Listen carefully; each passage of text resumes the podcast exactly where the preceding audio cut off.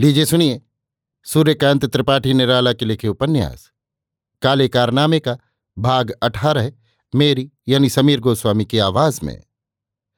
इस प्रकार एक साल से अधिक बीत गया। मिश्र जी तथा लोगों ने निश्चय किया कि शिकायत रफा हो गई। थाने का हिसाब मिश्र जी को मालूम था। वो जानते थे दूब की जड़ बारह साल तक सूखकर मिट्टी और पानी के लगते जिस तरह हरी हो उठती है, उसी तरह सरकार की निगाह पर चढ़ा आदमी जिंदगी के आखिर दम तक याद किया जाता है। सरकार और जमींदार का जो साथ है उसके बीच में आ गए हैं। इस कारण ब्राह्मणत्व का एक दूसरा बड़प्पन है। इसको छोड़कर भी वो सांस नहीं ले सकते। इतनी मान्यताओं के बाद आदमी का जीना मुहाल हो जाता है। तैयारी किए रहना चाहिए। जो कुछ होगा भोग लिया जाएगा। इस बल पर मिश्र जी बढ़ते गए। हल्के में थानेदार की निगाह गवर्नर की निगाह से बड़ी मान्यता रखती है। थानेदार बदले मगर इस मामले की याद दिला गई। दूसरे थानेदार हसन खां ने मामले को समझ लिया। सरकारी लोगों की गवाहियां ले ली। चार्ज लगाने की पेशबंदी की। जमींदारों से इच्छानुसार रिपोर्टें लेते रहे। चार्ज शीट तैयार करते रहे। एक रोज चौकीदार ने मिश्र जी से कहा, माल की पहचान करनी है। जो माल बरामद हुआ है उसमें आपकी लिखाई चीजें भी हैं।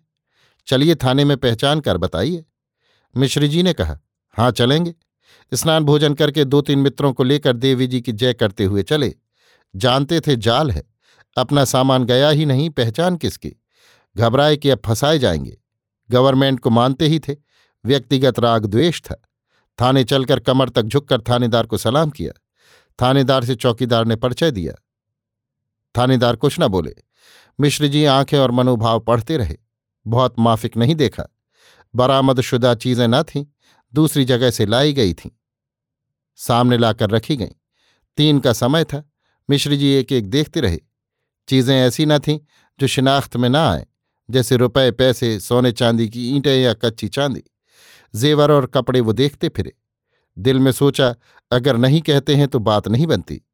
गोल गोल कहते हैं तो बचाव की जगह रहती है, मगर दूसरे गाहक आ सकते हैं या तैयार किए जा सकते हैं।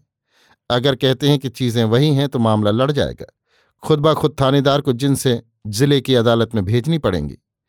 अभी अगर कोई झोल या कोई पोल है तो वहां खुलेगी। थानेदार के हाथ से ये मामला निकल जाएगा। अदालत में हाकिम के यहाँ होगा। ये भी सोचा कि जो सरकार यहाँ है वो वहां भी है। हमको थोड़ी सी जगह वहीं से मिल सकती है। मिश्र जी ने कहा, जेवर वगैरह वैसे ही जान पड़ते हैं। इनकी पहनने वालियां भी हैं।